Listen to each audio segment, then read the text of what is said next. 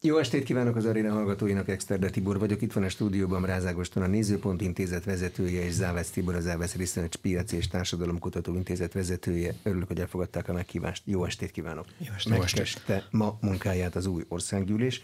Milyen ciklusra számítanak a választástól eddig eltelt meglehetősen örögös út alapján? Az első kép az az, amikor Márkizai Péter egyedül áll a sötét hidegben. És ilyen, és ilyen képek még fognak uh, szerintem felbukkanni. A, az ellenzéki útkeresés az szerintem az elején tart, egy hatalmas választási pofont követően.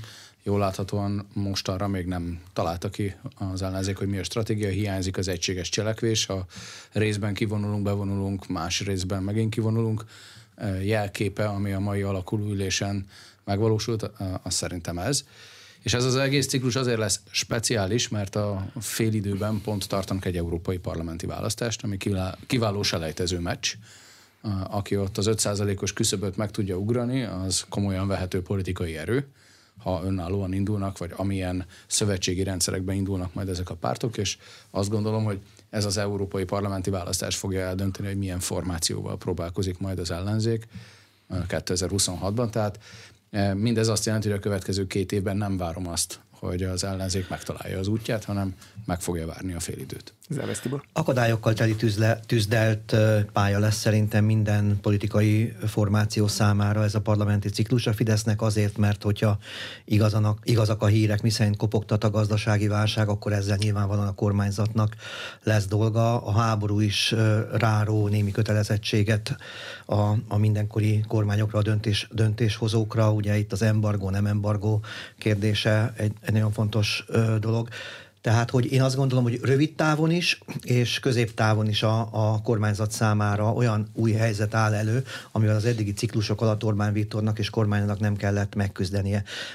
Nem látjuk, hogy ezt hogy tudja abszolválni, Nyilván politikai képességeknek nincs hiána miniszterelnök, tehát sok mindenen túl van már, de ez mindenképpen egy új szituáció. Ez a kormányzati oldalról, amit lehet mondani, az, az valószínű, hogy nagyon egységes marad a, a Fidesz-KDNP frakció, és a, a, azt gondolom, hogy a kormány is olyan lesz, ami Orbán Viktor kormánya lesz, mint ahogy eddig, és nem feltétlenül autonóm miniszterek összességeként kell rátekinteni, az ő kormányaként. Az ellenzék számára így van, nagyon az elején tart az útkeresés, nekem Ágosnak tökéletesen igaza van.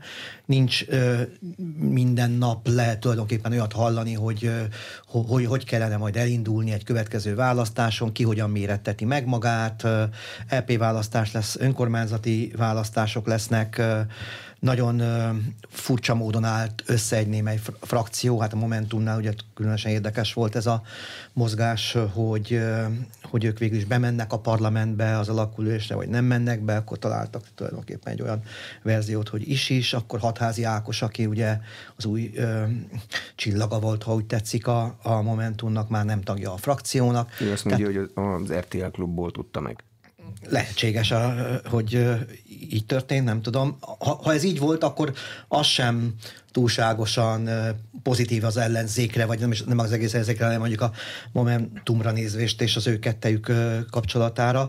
Tehát, hogy rengeteg ilyen akadály van az ellenzéki oldalon is. Ezek a pártok megpróbálnak most tulajdonképpen a másik fölé nőni. Nagyon érdekes ugye az eloszlása a mandátumoknak, mert a, a TK-nak van a legtöbb mandátum, a 15 mandátum, és utána három olyan párt van, amelyiknek 10 mandátuma van, ugye a, a, a Jobbik, az MSP és a Momentum, és ez, ez, ez, hogy így alakult, és akkor még vannak hat, még van a hat, hat fős, és az öt fős másik két párt is, a párbeszéd, illetve az LMP, hogy ez is azt mutatja, hogy van ugyan van ugyan első száma és legnagyobb frakció, de a többiek is akkorák, hogy valószínűleg úgy érzik, hogy meg kell mutatniuk magukat a politikai versengésben, parlamentben is, meg a parlamenten kívül is. És még egy dolog, aztán befejezem, hogy az még érdekes lehet ebben a ciklusban, hogy mennyire viszi ki az ellenzék a politizálást a parlamenten kívül. Ugye voltak, mert Fekete Győr Andrásnak a mai ö, beszéd, amit a parlamenten kívül tartott, az ezt ö,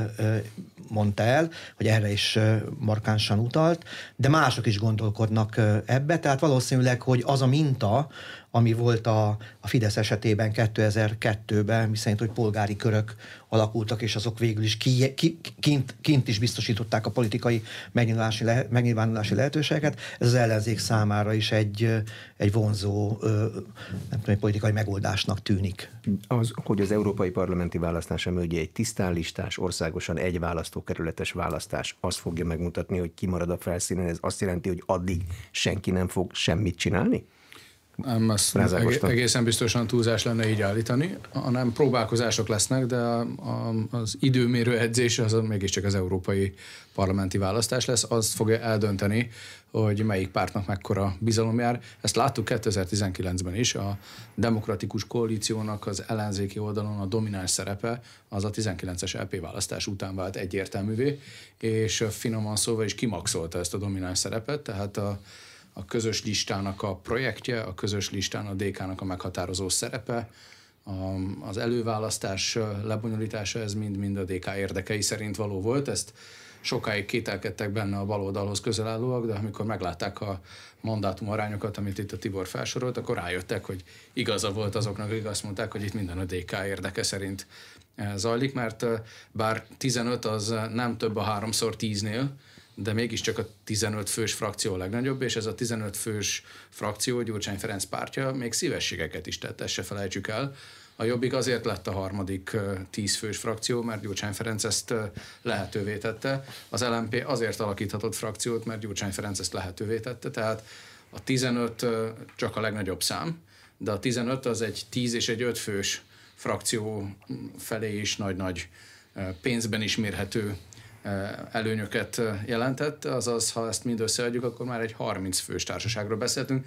Természetesen ezek nem automatizmusok, egyetlen egy képviselő sem fog automatikusan Gyurcsány Ferenccel együttműködni, ez a befolyás szerzésnek a, a folyamata, és ha a 30 főben gondolkodunk mégiscsak, az viszont több, mint a fele az összes baloldali képviselőnek, az 57 főnek, azaz szerintem matematikailag is bizonyítható az, hogy Gyurcsány Ferenc a domináns ereje ennek az ellenzéknek, nincs egyedül, a dominancia fenntartásáért harcot kell folytatnia, létre kell hoznia valami a DK-nál erősebb politikai erőt 24-re, legkésőbb 26-ra.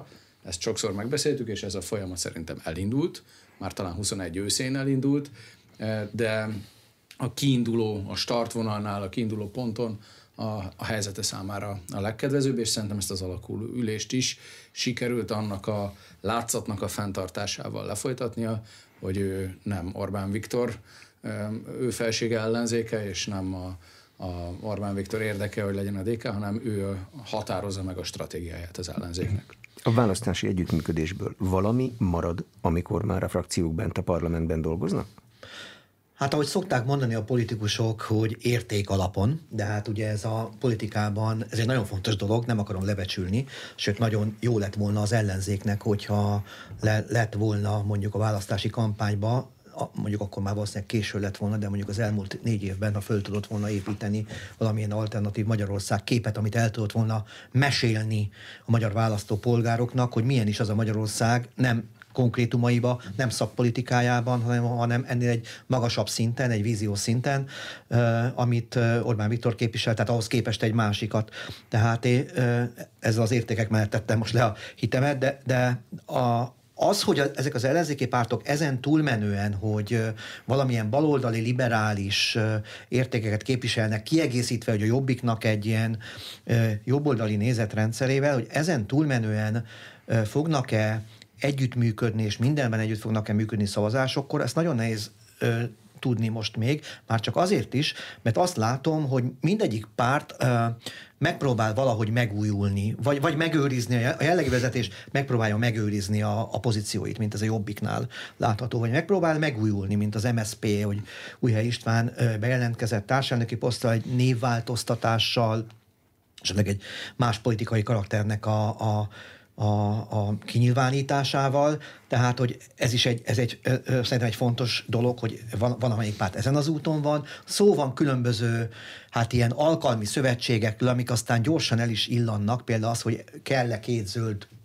párt Magyarországon, nem kellene közelednie a párbeszédnek és a, az LMP-nek. Aztán van egy pillanat, amikor az ember azt olvassa ezen információk után, hogy, hogy hát nem, mert mindenki meg akarja magát méretni külön-külön. A, a párbeszéd ezt elég eklatánsan kinyilvánította, hogy fölépíti magát, elindul egyedül az európai parlamenti választáson. Tehát én most egyelőre azt látom, hogy mindenféle kombináció van ebből az együttműk, tehát hogy lesznek dolgok nyilván, ami egy ilyen közös platform, ahol nagyon oda kell mondani Orbán Viktornak, vagy nagyon meg kell mutatni az ellenzéknek azt, hogy nem ért egyet a kormánynak valamelyik dönt, valamilyen döntésével, ott egységesek lesznek, de el tudom képzelni azt, hogy lesznek olyan témák, ahol ezek az alternatív megközelítésmódok fognak kidomborodni, annak érdekében, hogy ez a párt, egy, adott párt az önálló arcélét meg tudja mutatni a választópolgároknak.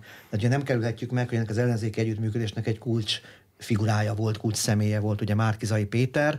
Én azt gondolom, hogy az a, az a kapcsolat, ami ezen pártok, a hat párt és közte volt, az napról napra szakad el. Tehát, hogy ez nem már... szakadt el április harmadikán Ö, Nem tudom, hogy százszázalékosan elszakadt-e, azt, azt, azt nem tudom. Nyilvánvaló, hogy a mostan legújabb, az elmúlt héten, tehát lépései például Hódmezővásárhelyen, amikor az alpolgár, MSZP és alpolgármester leakadta, hát ez, ez már arra utal, hogy ő tényleg most már... Ez nem sikerült. Hogy, hogy, hát nem sikerült egyébként, de hogy kiásta a csatabárdot. Én a, a, azt gondolom, hogy mindenki nagyon óvatos, és úgy tetszik tisztességes vele kapcsolatban, amikor arról van szó, hogy miért is vesztette el, most a pártokról beszélek, miért is vesztette el az ellenzék a választást, akkor mindenki el, picit keresi magában is a hibát, de azért elmondja, hogy Márkizaj Péternek is van ebben felelőssége. Tehát az, azt gondolom, hogy... Mondjuk Jakab Péter radikálisabb ebben, ő azt mondja, ő, hogy Márkizaj radikálisabb, Péter igen, igen, igen. Ő radikálisabb. Tehát én azt gondolom, hogy ez a kapcsolat, ami a hat párt és közte volt, ez, ez, ez lehet, hogy akkor már százszázalékosan elszakad, de ennek nincs jövője, ennek semmilyen jövője nincsen az ellenzéki együttműködés szempontjából. Ez a kaland valóban április harmadikán este véget ért. Ezzel most így látja, véget ért? Szerintem ezzel nehéz vitatkozni, és nem is tartom túlságosan bátor előrejelzésnek. Napnál világosabb, hogy az a kísérlet, hogy Márkizaj Péter dominálja az ellenzéki oldalt, az véget ért ha sikerül pártot gründolnia, és szerintem ez 24 májusában fog eldőlni, mert valamilyen szervezetet létre fog hozni, néhány lelkes hívével fogunk találkozni a híradásokban, de hogy ez a, ez a csapat át tudja lépni az 5%-os küszöböt, ezt 24 májusában tudjuk meg. Ha tehát számottevő szavazótábort fel tud építeni, akkor szerintem lehet vele számolni valamilyen jövőbeli együttműködésbe, de hogy nem ő fogja megtestesíteni az ellenzéki összefogást és a, a befolyása a, a dominanciától nagyon messze lesz, abban egészen biztosan vagyok. Ezt a választást többek között ő bukta el. Ugye a Nézőpont Intézetnek volt kutatása, hogy a baloldali szavazók fele-fele arányba osztották el a felelősséget Gyurcsány Ferenc és Márki Zai Péter között, tehát mindkettőjüket felelősnek tartják a, a bukásért, és ebből Ebből nagyon nehéz kilépni, mert szerintem akik rászavaztak már Kizaj Péterre, ők is remegő kézzel tették ezt, és érezték azt, hogy a, az alkalmasságáról még nem tudta meggyőzni az országnak a többségét, talán bizony a baloldali szavazóknak egy jelentős részét sem. Együttműködés április harmadika előtt sem volt ezen ellenzéki baloldali pártok között, hanem az együttműködés látszata. Számomra ez a kérdés, hogy most április harmadika utáni időszakban megmarad-e az együttműködés látszata, mert ahogy mondtam, a, a, ezen pártok között túlélési verseny indult a 24 májusi selejtezőig. De nagy kérdés az, amire itt Tibor utalt, hogy lesznek-e olyan pillanatok, amikor közösen az együttműködés látszatával fellépnek, vagy még ezt a látszatot is felszámolják, ami április harmadika előtt legalábbis egy féltve őrzött kincse volt a közös listában hívő baloldali megmondó embereknek szerintem egyre több jel utal rá, hogy ezt a látszatot is felszámolják. Itt azért nagyon komoly mozgások indultak el azzal, hogy a Momentum frakcióból még a belépés előtt kizárták Hatházi Ákost, vagy azzal, hogy milyen erőviszonyok alakultak ki, amiről már beszéltünk az ellenzéki oldalon. Jól láthatóan, aki állva marad, az lemarad, tehát itt jövő tervek vannak minden párt részéről, a Momentum átalakítása is például napirenden van, hiszen nem tudjuk, hogy ki lesz pontosan az elnök. Utalnak rá jelek, hogy Donát Anna megőrzi ezt a pozícióját, de nem tudjuk pontosan. A demokratikus koalícióban is szerintem egy nagy kérdés, hogy egy 5%-os pártot akarnak üzemeltetni, vagy tényleg beindul a, az a stratégia, ami egy 15-20%-os gyűjtőpártá próbálja fejleszteni ezt a politikai erőt. A szocialista párt, vagy az LMP esetében pedig már, esetleg a párbeszéd esetében pedig már régóta tudjuk, hogy ezek 1%-os pártok se. És nagyon érdekes, hogy a társadalmi altest választói támogatás nélküli parlamenti pártok, mert mind a három esetében ilyenekről beszélünk, ezeknek a stratégiája az egészen biztosan valamilyen erősebb politikai erőhöz való társulásról fog szólni, hogy ez hogyan alakul. Tehát minden folyamatos változásban van, ezt akarom eh, hangsúlyozni, és eh, ebben a folyamatos változásban a, a, egészen biztosan állítható, hogy a, eh, aki állva marad, aki nem akar változni, az le fog maradni, és az erő viszonyokról pedig májusban, két év múlva májusban leszünk tisztában. De mitől függ az együttműködés látszatának fenntartása? Attól a döntéstől, hogy az európai parlamenti választáson majd hogy akarnak elindulni? Az is fontos lesz. Szerintem nem közös listával fogják ezt akarni, hiszen úgy akkor elmarad a selejtező. Ugye Megyesi Péter óta tudjuk, hogy a közös listázás iránt van az LP választások előtt vonzalom. Megyesi Péter ugye az összes pártot egy közös listára rakta volna 2004 előtt, de egész egyszerűen az a megúszása lenne a, ennek a, selejtezőnek, amiről olyan sokat beszélek itt, megúszása lenne, és nem engedné, hogy kiderüljön az, hogy melyik politikai erő mögött van társadalmi támogatás. Egyébként épp, éppen azok a, a megoszlások, vagy parlamenti mandátumszámok, amiket itt az előbb felsoroltam, bíztatják a pártokat arra, szinte mindegyiket, hogy meg, megpróbálja önállóan. A, a, az valóban részben ilyen kamarilla politika eredményeként jöttek létre ezek a mandátumok, a, a, ahogy az előválasztáson, ahogy sikerült elosztani a, ezt most mondod először, eddig a örömünnep volt az előválasztás. Előválasztáson, de most másfelől elemzünk, hogy ha, Ismerjük az eredményt. Igen, igen, hogy sikerült, ahogy elosztották az induló helyeket, ahogy ezt kikalkulálták, és ebben voltak sikeresebb ellenzéki pártok, és sikertelenebbek. Egyébként nem arra készültek nyilvánvalóan az ellenzéki együttműködés pártjai, mint ami a végeredmény volt, hiszen a legtöbb jelöltje a, a DK-nak, és a második legtöbb jelöltje a a Jobbiknak volt, és eh, viszont nagyon sok olyan helyen volt, emlékezzünk rá, eh, jelöltje ennek a két pártnak, amit akármilyen számítás szerint is, de billegőknek szoktunk uh-huh. mondani, és ezeket mind elveszítette az ellenzék, ezért járt relatíve rosszul. Eh, a DK is ahhoz képest, ahogy ahogy lehetett ezt gondolni, de a Jobbik mindenképpen, mert ő még csak a legnagyobb frakciótól is messze van, és azon a szinten van ugye mandátum számban a Momentummal és az MSZP-vel. Tehát, hogy ezek a pártok, mivel ilyen szoros a, a mandátum számuk, és, a, a, és az látszik, hogy egy parlamenti mm, megszólalási lehetőségben szinte ugyanolyan, ugyanolyan módon tudnak, vagy ugyanolyan számban tudnak megnyilvánulni a választók számára, ezért mindegyik azt hiheti saját magáról, hogy ő képes a másik tíz mandátumos fölé nőni. Tehát valahogy én azt gondolom, hogy a pszichológiája is olyan lesz a politikusoknak, az ellenzéki pártok politikusainak, hogy egyedül próbálják meg, amennyire lehet a maguk jövőjét meg, megalkotni és megcsinálni.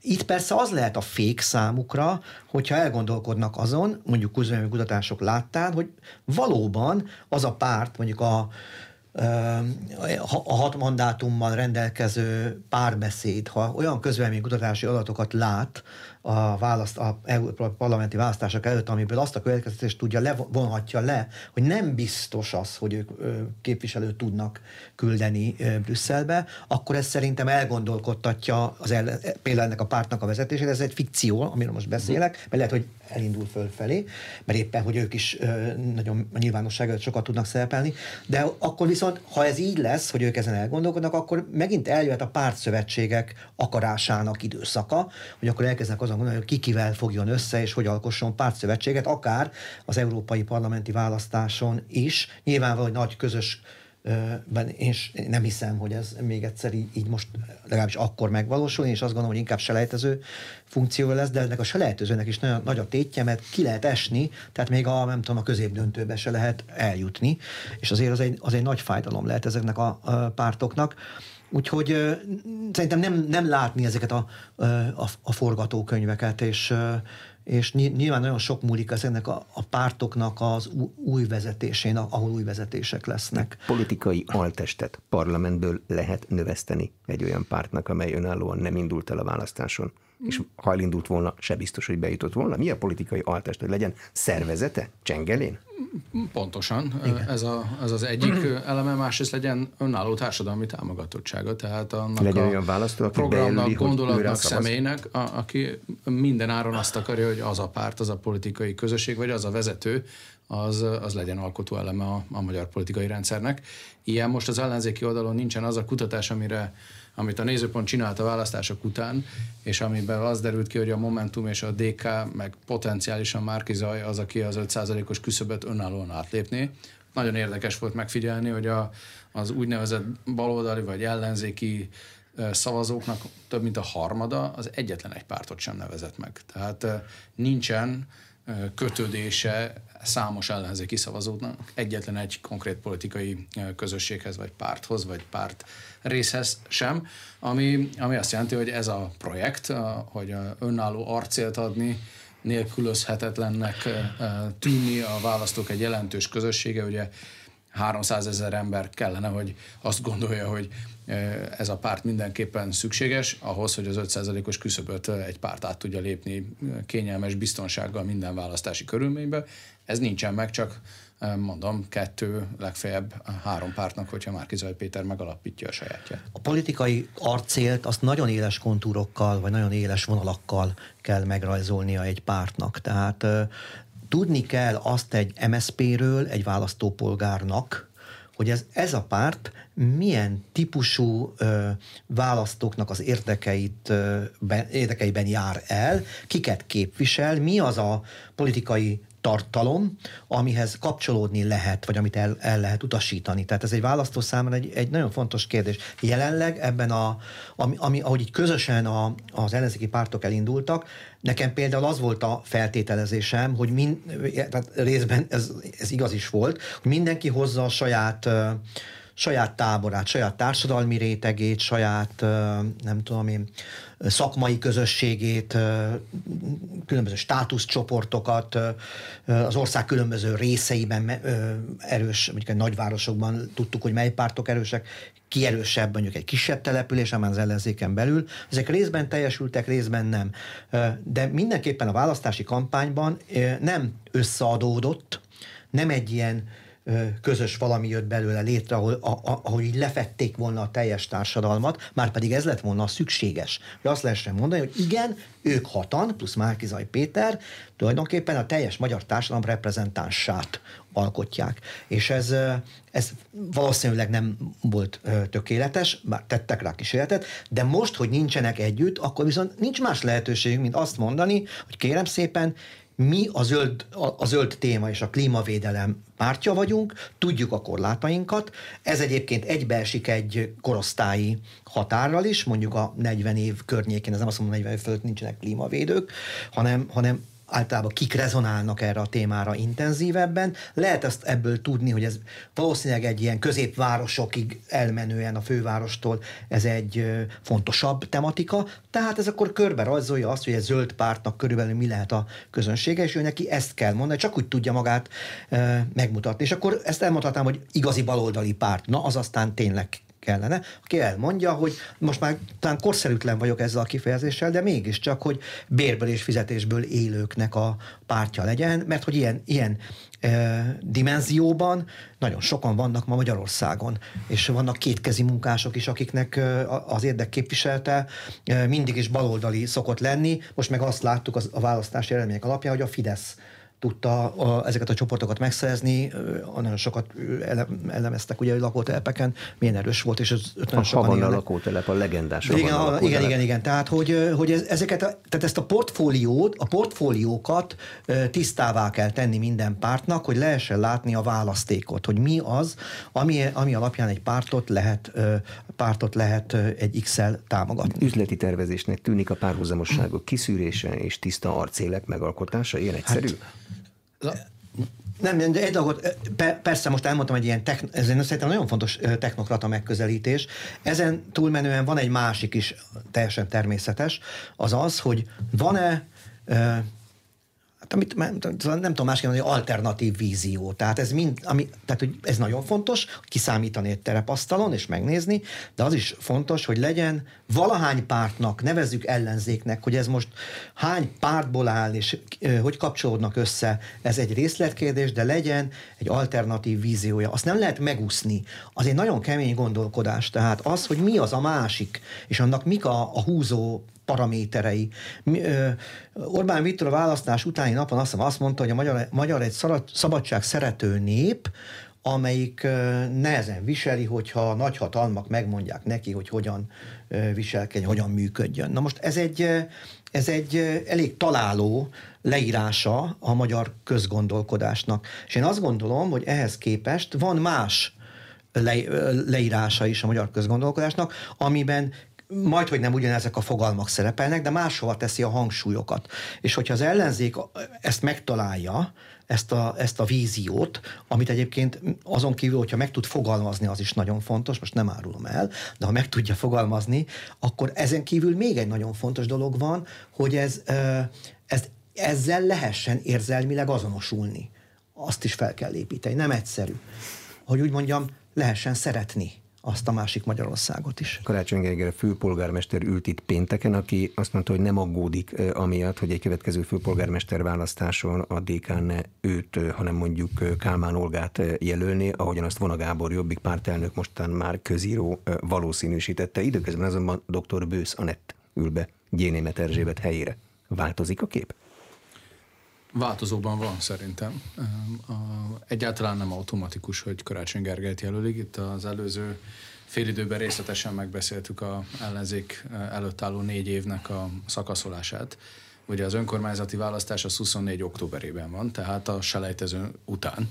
Az a selejtező 24 májusában az európai parlamenti választás lesz, és az egész jelölési folyamat komolyan vehető szakasza egész biztosan az LP választás utára fog esni ha visszagondolunk 2019-re, akkor volt ugyan egy Horváth Csaba Karácsony Gergely döntő meccs 19 januárjában talán, vagy februárban, de az EP választás után jelent meg Kálmán Olga, tehát annak a, az eredménye hatással lesz majd a, a versengésre, és hogyha Karácsony Gergely párja, pártja a párbeszéd például elindulna önállóan, és a mostani kutatásoknak megfelelő 0%-ot kapna ezen a választáson, akkor Karácsony Gergelynek ez biztosan nehézséget okozna az automatikus jelöltségbe. És ha igaz az a tézis, amiben szerintem mi nagyjából egyetértettünk, hogy van versengés a domináns szerepért az ellenzéki oldalon, akkor hiba is lenne a többiek részéről kihagyni az alternatív jelölés lehetőségét, már csak azért is, mert az előválasztás címén ezt akár egy demokratikus folyamatnak is lehet nevezni, nem csupán nem csupán egy versengésnek és befolyásszerzési kísérletnek. És valóban, hogy a kérdése is válaszoljak, Bősz Anett lehet az egyik olyan szereplő, aki a DK bizalmát elnyerte.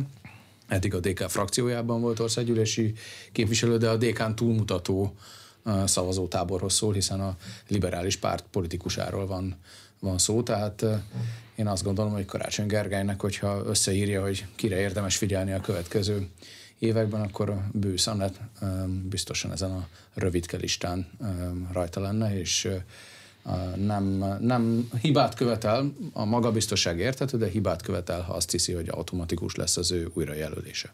Én is azt gondolom, hogy Bőszanettel számolni kell. Ő egy potens jelölt a fővárosi politikai élet fontos szereplői körében, hogy ez most, most éppen egy főpolgármester helyettesi posztot jelent, hogy később ez mire indítja őt, azt még nem lehet tudni, de mindenképpen szerintem fontos tényezőként lehet vele számolni, gyakorlatot szerez a hátralévő időszakban, már mondjuk város, működ, város működésének bizonyos területein, és Karácsony Gergelyről még azt tudom mondani, ami új ahhoz képest, amit Ágoston mondott, és amikkel egyetértek, hogy, hogy én azt láttam az MSZP politikusainak a megnyilvánulásain, hogy visszalépése az előválasztás két fordulója között Márkizai Péter javára, ez mély és maradandó nyomokat hagyott. Szegedi Csaba szerint áruló ő, ő keményen Így fogalmazott, de én az MSP képvisel, parlamenti képviselői is nyilatkoztak erről, de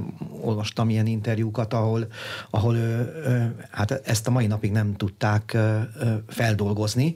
És az polgármester azt... szerint kiváló a kapcsolat, ezt megkérdeztem. Azt mondja, hogy szerinte jó a kapcsolat. Hát nem tudom, mindenféle információk jönnek, mennek ezek szerint. Tehát én azt gondolom, hogy ez, ez messze nem egy lefutott meccs. Karácsony Gergelynek az lehetne egy ö, nagy lehetőség, hogyha ő önálló brandet tudna építeni. Na most ezt egyébként valamennyire teszi is, nagyon nehéz helyzetben van, ugye, mert gúzsba kötve kell táncolni ezt most abban az értelemben, ahogy a finanszírozása érkezik a fővárosnak. E, ezt a képet próbáltam meg ezzel leírni, gúzsba kötve táncolás, de tesz lépéseket annak érdekében, hogy szerezzen máshonnan forrásokat, elment Brüsszelbe, lehet, hogy közvetlenül megnyílnak csatornák olyanok, amik a magyar állam számára esetleg nem, tehát közvetlenül jöhetnek ide források. Most ez mind a brandépítésnek egy fontos állomása, tehát ő meg tudja, hogyha tud, tud pénzeket szerezni, és, és ráadásul a kormányjal is hatékonyan tárgyal, akkor ez egy olyan pozíció, amikor meg a pártok kényszerülnek rá arra, hogy elgondolkodjanak azon, hogy ne támogassák-e. Tehát szerintem itt még nagy csata lesz. Én nem, azt se gondolom, hogy a Momentum például lemondott volna arról, hogy fővárosba pozíciókat ö, szerezzen, vagy erősebb pozíciókat szerezzen. Ők lendületben vannak, ugye, mint ö, ma elmondta ö, Fekete Győr András, hogy a magyar történelemben először van ö, a parlamentben Momentum ö, frakció, és ö, ez tényleg így van. Tehát, hogy látható, hogy a párt építi, a párt építi ö, magát, erősnek akar látszani, és nyilvánvaló, hogy ők is kérnek majd egy helyet ott, amikor arról döntenek, hogy ki, kik is legyenek a főpolgármester jelöltek. Hát izgalmasnak látszik, nem, szerintem egyáltalán nem, nem lefutott ez a, sem a jelölés, sem, sem, sem a bejelentkezőknek a, a sora. A Fidesz budapesti eredményeiből milyen következtetéseket lehet levonni? Valamivel erősebb a Fidesz, mint ahogy azt az EP választás óta sejteni lehetett, de a valamivel erősebb pozíció az nem jelenti azt, hogy többségben lenne. Tehát az biztos, hogy további növekedése van szüksége ahhoz, vagy egy Tarlós István típusú karakterre, hogy reális esélye legyen a főpolgármesteri pozíció megnyerésére. Ez, mivel volt kilenc évig egy ilyen főpolgármestere a városnak, ezért nem lehetetlen, de egyelőre nem bukkant föl ez a fővárosi politikus. Ugye Fűries Balázsnak az volt a stratégiája, hogy a középen álló szavazókhoz beszél ebben a kampányban, de ez nem tűnik igazán sikeresnek és működőképesnek egy ilyen kiélezett választási helyzetben.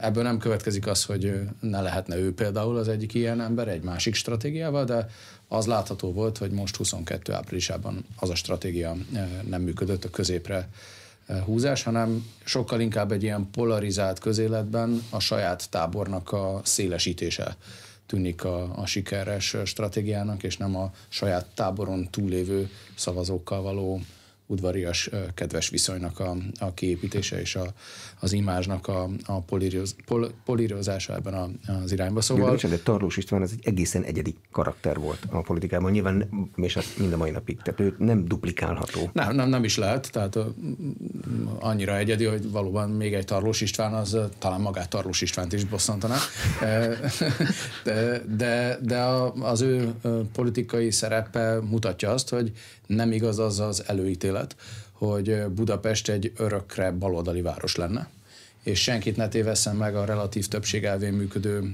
választási rendszer egyéni választókerületi eredménye, amiben ugye csak egyetlen egy választókerületben győzött Fideszes jelölt, senkit ne tévesszen meg. Valójában egy 41-42 százalékos párt volt a, a Fidesz a fővárosban, azaz igenis nagyon komoly tábora van. Abban az esetben például, hogyha az LP e választásból a, a baloldal azt a következtetést vonja le, hogy megosztva indul a, a, az önkormányzati választáson.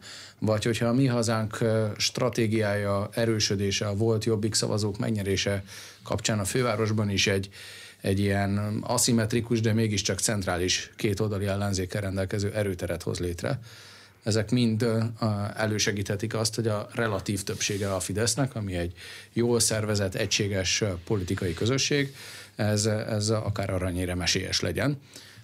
Tarlós István esetében sem az abszolút többség állt mindig mögötte, hanem a, a megosztott ellenzékből is profitálni tudott. Tehát ez szerintem egy ismételhető teljesítmény, és a, az összüzenet szerintem a fővárosból az, hogy a Fidesz sokkal jobb állapotban van, mint azt április harmadika előtt sejteni lehetett a fővárosban is. Záves Tibor? A két adat, jól emlékszem, a, az ellenzék listán ezen a mostani parlamenti választáson a fővárosban 47%-ot kapott, a Fidesz pedig 41 százalékot, tehát nincs már olyan nagyon messze ennek a két politikai erőnek a, a támogatottsága egymástól. A, a Fidesz tehát 3 pontot javította, az ellenzék pedig tehát 10-nél, 10-nél is többet rontott. Tehát, hogyha a tendencia, ha csak moderált formában is, vagy kisebb lépésekben folytatódna, az nagyon nagy veszélyeket jelentene az ellenzék számára, hogy a következő ciklusban is főpolgármestert adjon. Nem gondolom egyébként, hogy így lesz, hogy folytatódik ez a típusú mm, egymáshoz való közelítése a két tábornak. Szerintem eléggé leamortizálta magát az ellenzék ahhoz, hogy ez, ez tovább nem menjen, és minden lépés, ami egy, egy választási kampányban, ami koncentráltan, nem, nem egy országos kampány, hanem egy fővárosra fókuszál, és én még a kerületekre szeretnék egy pár szót mondani, majd ról pár szót mondani. Tehát, hogy ezek, ezekben a kampányokban meg lehet az egységes ellenzéket mutatni a fővárosi választóknak, és itt nagyon fontos a személyiség, hogy ki is az, mert ki is az, hogy Talós Istvánról már sok szó esett, hogy ő át tudta hidalni tulajdonképpen ezeket a pártpolitikai határokat, vagy kerítéseket és tudott a másik oldalról is szavazatokat hozni, és polgármesterek között is vannak olyanok, a Tóth József, aki a 13. kerületben nagyon sokan szavaznak, akik nem feltétlenül a Magyar Szocialista Párt hívei vagy boldai gondolkodásúak, hanem a város működtetését, vagy a kerület működtetését díjazzák a szavazatukkal, akár konzervatív ö, ö, szavazóként is, tehát hogy ö, itt nagyon fontos a személyiség, ez a két példa is mutatja, hogy találja a Fidesz olyat, aki aki rá tud tenni akár csak egy-két százalékot is arra a támogatottságra, amit a, a Fidesz el tud érni, és az ellenzéknek is ez létkérdés, hogy ne olyan jelöltje legyen semmiképpen, aki csak annyit tud hozni, mint amit az ellenzék egységesen. És itt nagyon fontos a, szerintem a, a, a kerületek, hogy sikerül-e olyan, azt az egységet megüzennie a választópolgárok számára, akár a Fidesznek, akár a, a, az ellenzéknek, hogy, hogy a kerületi jelöltek is tulajdonképpen a, a főpolgármesterrel egy ö, ö, ivásúak teljes mértékben, hogy ez egy közös ö, csapat, a 23 kerület és a, és a főpolgármester, mert hogy a választói viselkedésben ez a kongruencia, tehát az, hogy leszavazok egyszerre ugyanúgy, elém tesznek különböző ö, lapokat, és ha azt látom rajta, hogy az én jelöltem az ö, a formációnak a jelöltje, egy másikon is azt látom, hogy ott az A formációt, akkor leszavazok ugyanúgy. Tehát ez egy nagyon erős ez a fajta ilyen választói viselkedés. Tehát szerintem ez egy, ez egy szükséglet, hogy arra törekedjenek ezek a pártok, akik indulnak, hogy megmutassák ezt a 23 plusz 1 egységet. Mindez arra vonatkozik, arra az idő, arra a terminusra, hogyha, hogyha nem változik semmi, és lesznek kerületi választások, már mint polgármester választások mellett mindenféle anyagokat lehet olvasni, hogy esetleg majd ezek elmúlnak. De most olyan anyagokat, amik hivatalos forrásból származnak? Karácsony Gergelynek nem, a véleményéből következtetsz a kormányzati nem, álláspontra? Nem, nem, nem, tehát hivatalos, hivatalos anyagok nincsenek. Egyébként azt gondolom, hogy, a, hogy a Fidesznek szerintem nem is érdeke felszámolni, mert pont egy olyan szituáció van most, amikor ugye olyan városokban is nyertek mandátumot és nagy támogatottságokkal, amik esetleg arra indíthatják a Fidesz politikusait, hogy ezek a, ezek a városok hozhatók az önkormányzati választásokon is, és ami, ami egy hatalmas siker lenne, mert akkor aztán hát az a néhány folt is benarancsárgulna. Szóval ezt nem tudom, hogy hogy lesz. Minden esetre egy nagyon izgalmas kérdés, mert ezen sokan ö, gondolkodnak most, de a, vála- a főváros szempontjából ö, azt gondolom, hogy ö, lehet kiélezett a verseny, de mindenképpen minden adat arra utal, hogy ez, ez az ellenzéké tud maradni, ha nem ront a helyzeten továbbiakban. Szerintem két év hosszú idő. Nem vettük észre április harmadika utáni hír cunamiban, de éppen a ciklus felezése volt Karácsony Gergelynek valahol április közepetáján, hogyha a napokat kiszámoljuk és ez alatt a fél ciklusa alatt azért nagyon kevés olyan eredményt tudott elérni, amire büszke tudna lenni, és ami igazi komoly társadalmi támogatottságot tud mögé tenni. Én továbbra is fenntartom, hogy Karácsony Gergely sikerének, vagy esetleges jövőbeli sikerének az áloga az, hogyha egy egységes ellenzék áll mögötte. Te is utaltál ilyesmire uh-huh. a polgármesterek kapcsán, de ez azt is jelenti, hogyha nem egységes az ellenzék, és nem csak a választás napján, hanem előtte sem a budapesti ellenzék, akkor bizony neki sok nehézsége adódhat még. Országosan most ugyanaz a centrális erőtér állt vissza, mint amilyen fénykorában volt? Nem, ez egy aszimmetrikus centrális erőtér, ahogy már előbb is utaltam rá, abban az értelemben, hogy mégiscsak egy 6%-os párt van a, az ellenzéki túloldalon, vagy a másik ellenzék egy 6%-os párt, de ezt a 6%-ot ezt komolyan kell venni, hogy van benne növekedési potenciál, hiszen egy az egybe megtestesíti a mi hazánk a Jobbik 2010 előtti mondani valóját, gondolatiságát és értékrendjét. Nem csak a Covid diktatúra elleni fellépésük volt, amikor már nem is volt Covid diktatúra? Szer- szerintem nem. Ez egyértelműen kijelenthető. A, a Covid félelemben gondolkodó, és azt a legfontosabb témának gondoló választók jó eséllyel a, a népre szavaztak, a, a, a normális emberek pártjára, és, és pont, hogy a Jobbiknak a Gyurcsány Ferenccel való összefogása, tehát egy egykor Gyurcsány Ferenc ellen létrejött párt Gyurcsány Ferenccel való szövetségkötése, az a nemzeti radikális szavazókat, a Jobbik 2010 előtti tipikus szavazóit, azokat elrettentette, és ez az a tábor, ami szerintem részben a mi hazánkra szavazott, részben a Fideszben is megtalálható, és részben gazdátlan. Egy ügyes, felépített stratégiával a mi hazánk ezért növekedni tud. Ez nem hatalmas növekedés, de mondjuk a 6% szerintem a 10%-ot el tudja érni abban az esetben, hogyha ha konzekvens lesz. De és hogy lehet, zsidózás, cigányozás, de ügyesen? Lényegében erről beszélünk 2015 Azt lehet ügyesen csinálni? Hát itt most ne a, a morális tengelyen uh, helyezzük ezt el, tehát sajnos úgy van ez, hogy a minél felháborítóbb, annál hatékonyabb. Ez volt a 2010 előtti jobbik recept, tehát ne felejtsük el, hogy a, a cigányságról szólt a, a jobbik mondani valója. Táborba zárás, gárda mi, akik, mi, mi, akik uh, olvastuk a, a részletes nyilatkozatokat, tudtuk, hogy ez egy gyurcsány ellenes párt volt, és ezért hatalmas átverése az egykori választóinak az, hogy lepaktált Gyurcsány Ferenccel, de a, a választók széles rétegei számára ez egy cigány ellenes párt volt az akkori jobbik, és utalnak arra jelek, hogy ezt a mi hazánk megpróbálja átörökíteni. Igen, szociológiai vizsgálatok azért azt mutatják, hogy a roma ellenesség, cigány ellenesség Magyarországon egyáltalán nem tűnt el. 10% fölötti arányban vannak azok, akik ennek egy ilyen markánsabb szószólói vagy megjelenítői. Épp ezért azt gondolom, hogy Ágoston mondott, hogy körülbelül ez lehet az a határ, ahova elérhet a mi hazánk apró lépésekkel.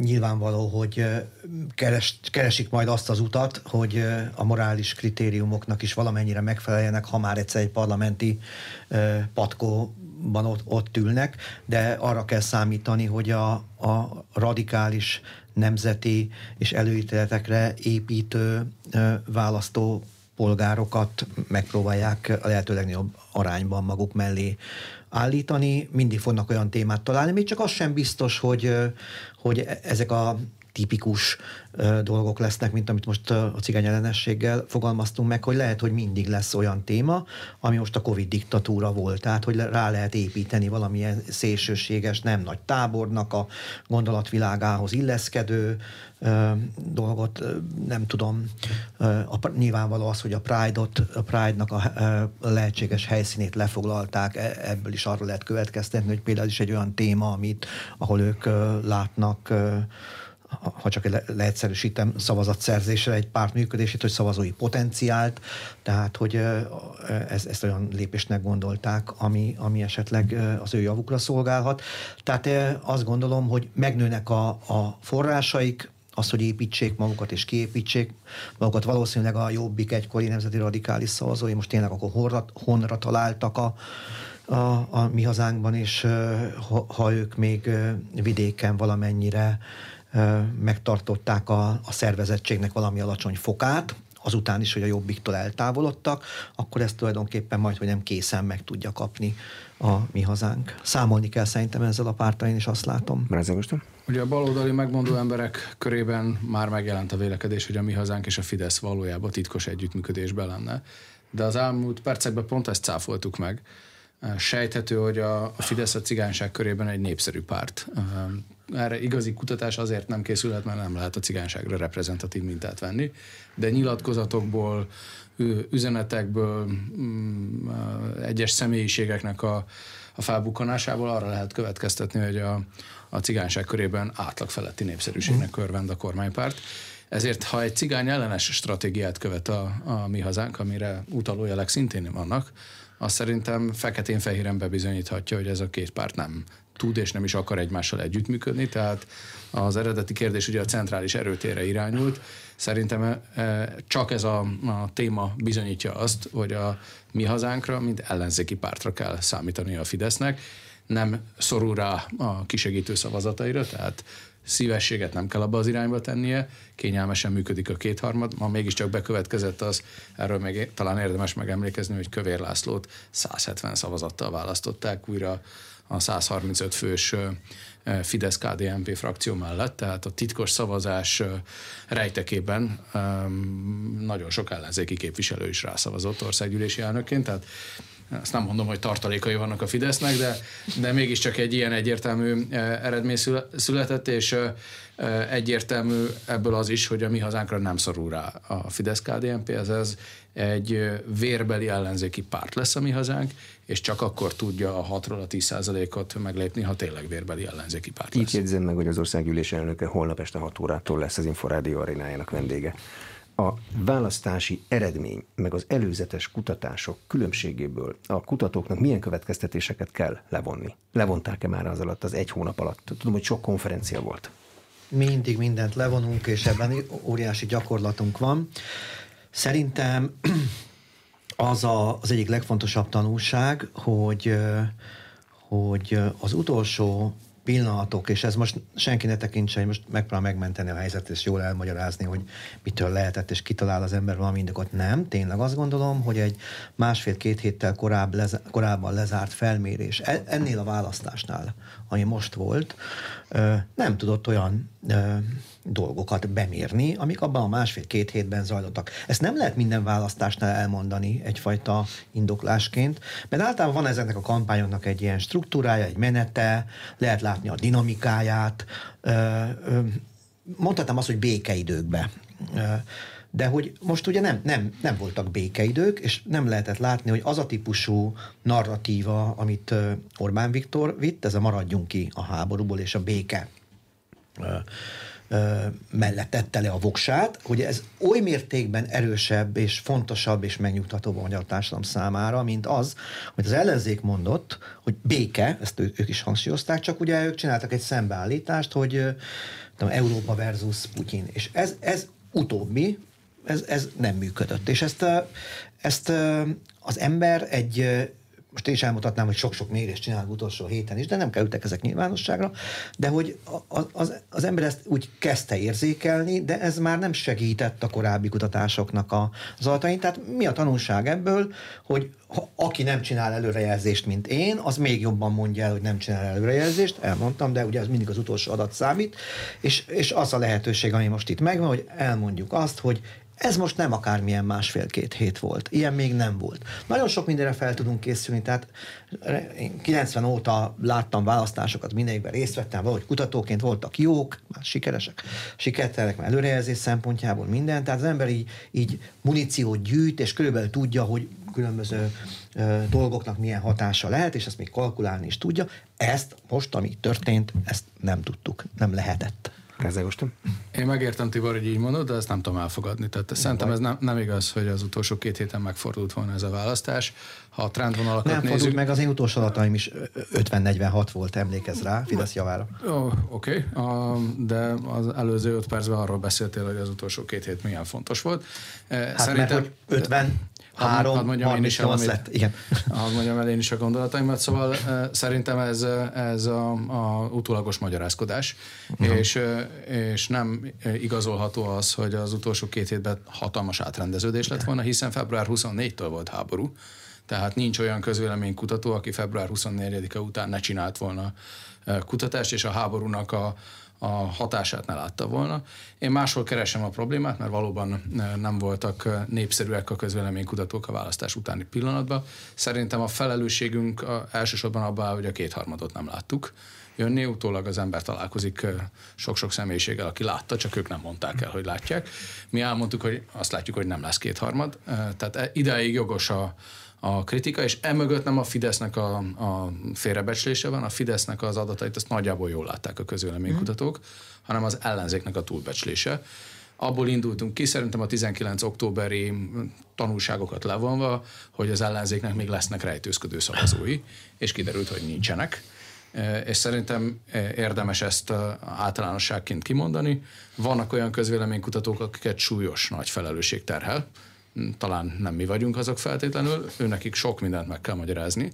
A választás előtti napon például olyan kutatást publikálni, amiben döntetlen helyzetet jövendől a, egy kutatócég, az egy, az egy nagyon-nagyon vitatható eljárás. Bármit is történt, és bármit is magyaráz meg a, a kutatócég, vagy mond magyarázatként rá, az egy nagyon súlyos félremérésnek minősíthető.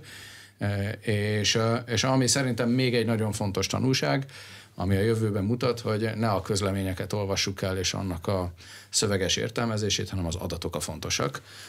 Azaz a jövőben sokkal inkább arra kell koncentrálni, hogy melyik kutatóintézet milyen számokat publikál, nem azt, hogy mit olvas ki a számokban. Meg kell majd értenünk akkor a számokat. Ez Ágoston a Nézőpont Intézet vezetője és Závesz Tibor, vezetője volt az aréna vendége. A műsor elkészítésében Módos Márton főszerkesztő vett részt. Köszönöm a figyelmet, Exterde Tibor vagyok.